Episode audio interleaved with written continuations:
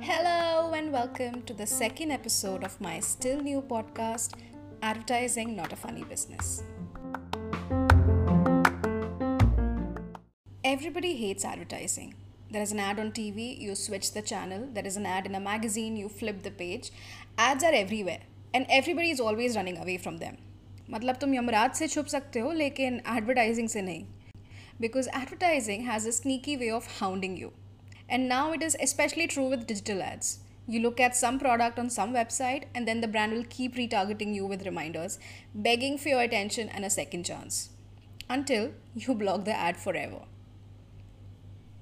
Then, what is the point of advertising? Most of the times, people don't even remember the name of the brand until it is hammered a thousand times over with a song like Britannia, Britannia, Britannia Marigold, Britannia Marigold. And still, when you go to the shop to buy Marie biscuit, you may pick up a Parle Marie without batting an eyelid. if you ask someone if the decision to buy the brand that they use every day was influenced by seeing its ad, the answer most probably would be a no. It just feels naive and stupid to get influenced by an ad or believe what advertising tells you. But if you ask someone if they love the brand that they use every day, their answer would most probably be a yes. So people do have a connection with the brand they use, but not with its advertising. Fair enough. You're using the brand every day, it fits into your life, gives you benefits you're looking for, you will feel a stronger bond with it. Advertising, on the other hand, is an interruption that adds no value to your life. There may be exceptions like Nike's Just Do It campaigns that work as motivational speeches to get you going, even if you're not wearing Nike shoes. But honestly, who cares about advertising? One of the greatest conmen in American history, George Parker, infamous for selling properties he did not own, such as Madison Square Garden and the Statue of Liberty, he once said that the only people who care about advertising are the people in advertising. Truer words have not been spoken. During the Super Bowl in 2013, oh, if you don't know, Super Bowl is the world's biggest marketing stage. A lot of new brand campaigns are launched during that time. And for the record, brands spent about $5.6 million for a 30 second media space in 2020. So in 2013 Super Bowl, there was a sudden short loss of power while the game was still on. As the stadium descended into darkness, Oreo's social media account tweeted, Power out? No problem. You can still dunk in the dark. Everybody went batshit crazy about how Oreo had won the Super Bowl versus the big budget, old fashioned TV ads that night. The Wall Street Journal concluded that Oreo had culture jacked the Super Bowl. Like hijacked, but culture jacked the Super Bowl. The Washington Post asked, Can Twitter replace the Super Bowl ad? Business Insider called it the tweet that was heard all around the world. This was the first instance of what we call moment marketing today, creating relevant connections between offline and online world in real time. A few weeks ago, Jerry Daykin wrote a detailed article on LinkedIn talking about this so-called quote unquote moment and all the things that led up to it. You must check him out on LinkedIn, but to cut the long story short, he reveals that it was not as spur of the moment as it looked. It was part of an ongoing campaign for Oreo's 100th birthday. The strategy was to place Oreo at the heart of cultural moments in celebration of its own status as an American icon. And Super Bowl is as American as it gets. And also, let's not forget, Oreo did run a TV spot during that match. Yes, that tweet was a big moment in marketing history. But you know what really made it big? The publicity around it. The story was packaged like a marketing breakthrough. It was not a phenomena that was randomly observed by people at large and then picked up by news channels. There was a strong PR strategy behind that one little tweet and the big 100th birthday campaign. And yet, today, if you ask the loyal consumers of Oreo if they remember the moment of Dunk in the Dark, they would have no idea what you're talking about. The only people who remember that moment are the people in the marketing world. In 2002, Al Ries and Laura Ries, two world renowned public relations strategists, wrote a book called The Fall of Advertising and Rise of PR. So, the narrative of advertising being dead and dying and going through an existential crisis has been going on for decades now. But advertising is still thriving. It is not the same anymore, it is evolving, but you can't do without it. And I will come to that, but first let me talk about the edge that PR has over advertising. PR has credibility. You may run away from advertisements and be skeptical of any claims made in the ads, but because PR brings out the brand story through a third party, the media, the brand message is hidden in the garb of a news piece and you're all ears. PR is more sinister than advertising, but you believe it because of the way it is packaged. PR generates stories that consumers are more open to listening to because they think that they're listening to credible, unbiased sources. In fact, uh, these days, newsworthiness is one of the tools copywriters use while brainstorming for creative ideas. If your ad were to become a front page news, what would it say? Something like that. Today, we also have another form of advertising called influencer marketing where brands get in touch with content creators on digital platforms and pay them to review their product or participate in some way in the brand campaign. Considering this is also a third party endorsement, influencer marketing should have fallen in the PR bucket because the effectiveness of influencer marketing also lies in word of mouth, just like PR. But it comes under paid sponsorships and advertising bucket because the influencers like to be quite open about the whole I'm being paid to do this bit. It makes them feel like they're being authentic and showing the real picture to their audience. See, again, advertising always creates this frame of take it with a pinch of salt. The problem with associating with content creators or product placement in a web series is that these content creators don't care about or don't understand what the brand is all about. All that matters to them is if the content is entertaining and matches their own brand of comedy or entertainment. In some podcast I was listening to recently, a content creator said that when he associates with a brand, he uses the filter of entertainment by taking away the brand. If it is entertaining and makes sense even without the brand, only then he goes ahead with the content. Now, if I look at it from the conventional brand lens, that approach is really counterproductive. It is similar to how celebrity brand ambassadors tend to overshadow the brand, and the ad ends up being a promotional tool for the celebrity and not the other way around. So, while on one hand, celebrities and these content creators provide brand scale and reach and also relevance, it also makes advertising unbelievable and the brand very incidental in the scheme of storytelling. Now, don't tell me you believe that Shah Rukh Khan drives around a Santro or Ranveer Singh actually wears a Rupa frontline underwear, and that face wash you see in the web series could have been any face wash. So, what I'm trying to say is that PR, publicity, influencer marketing is all great to build your brand and get people talking about it, but you still need advertising to give birth to the brand. In Fall of Advertising and Rise of PR, Al Ries and Laura Ries make an argument that advertising does not create brands, publicity does. Advertising can only maintain brands that have been created by publicity. To that, I don't agree. You can develop more credibility for the brand through PR, but creating brand's identity, its positioning, what it stands for, giving it a unique voice is what breathes life into the brand. And advertising does that labor of love.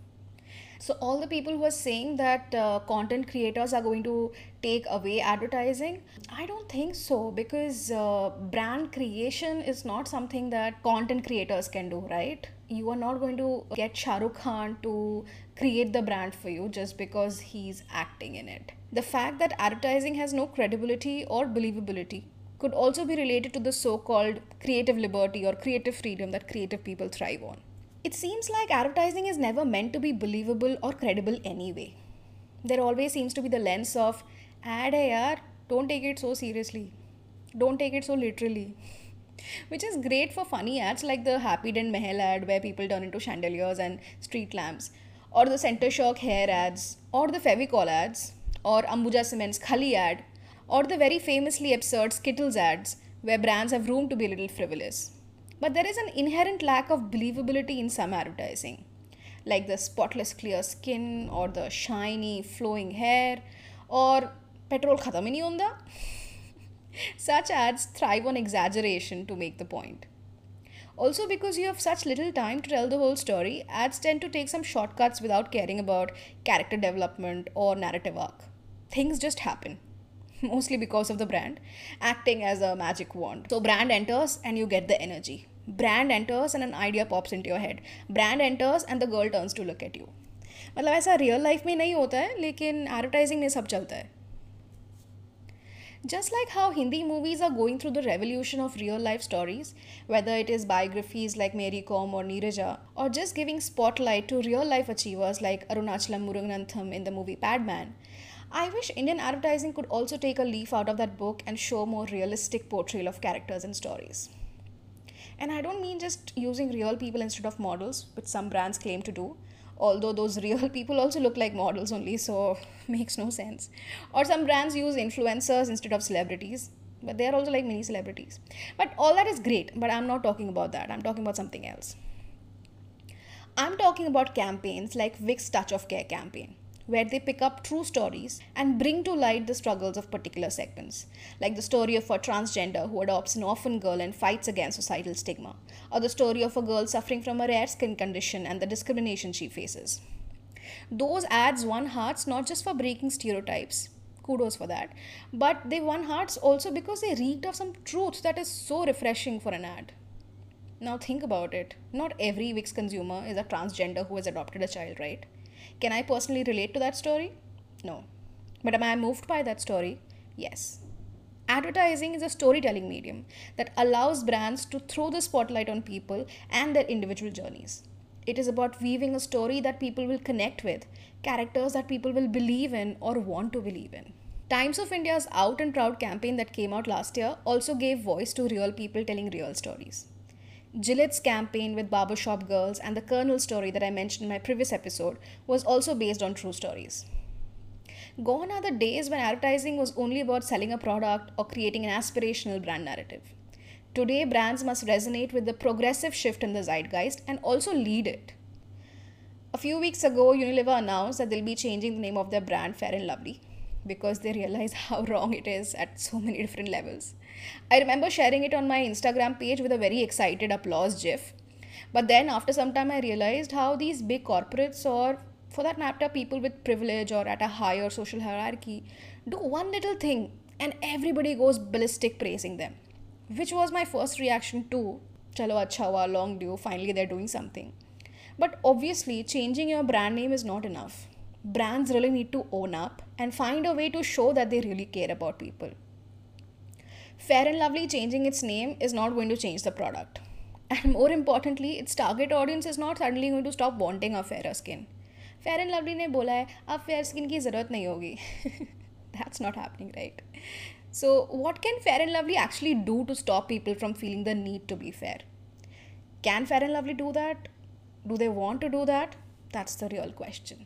I thought now when Fair and Lovely comes back with a new name, there'll be a lofty brand purpose attached to it. And then they renamed it Glow and Lovely, which is even more ridiculous. Brand purpose is one of the most popular constructs used by marketers to justify the significance of their actions, something that will get them brownie points for being socially conscious, even if it is a lip service in most cases.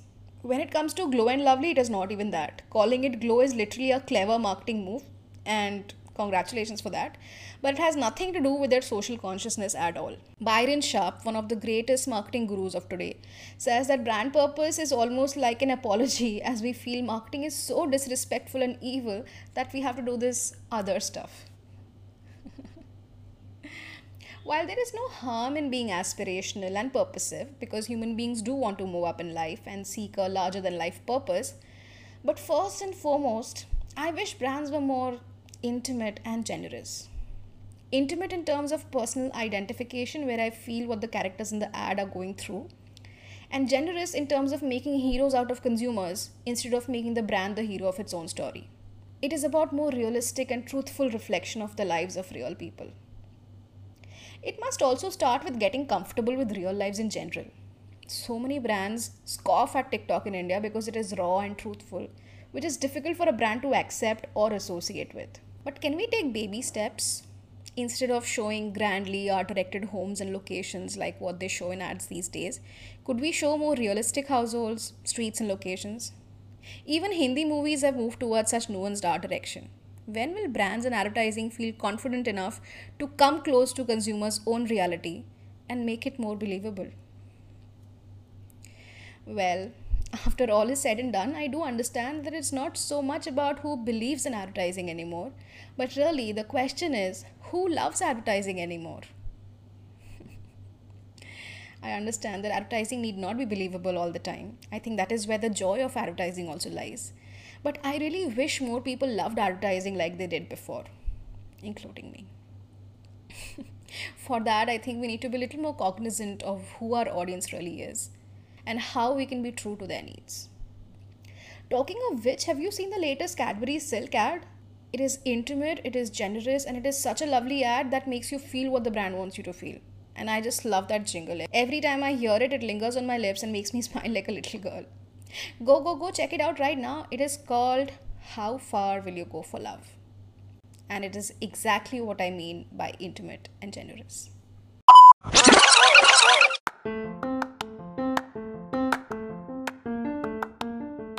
Oh, wait, wait, wait, there is more. Thank you for listening to the second episode. All the ads that I talk about are uploaded on my YouTube channel. It's called Advertising Not a Funny Business. So it is easy for you to check them out. You can also follow me on Instagram at Advertising Not a Funny Business, where I'll be discussing some bits and snippets from this episode. And you can also write to me at advertising not a funny business at gmail.com. I've already started receiving some messages on Instagram, and it is so motivating, so lovely to hear from you guys, and it makes me really happy. So, thank you, thank you, thanks a lot. But I would also love to listen to your stories and your thoughts. So, I have two questions for you today.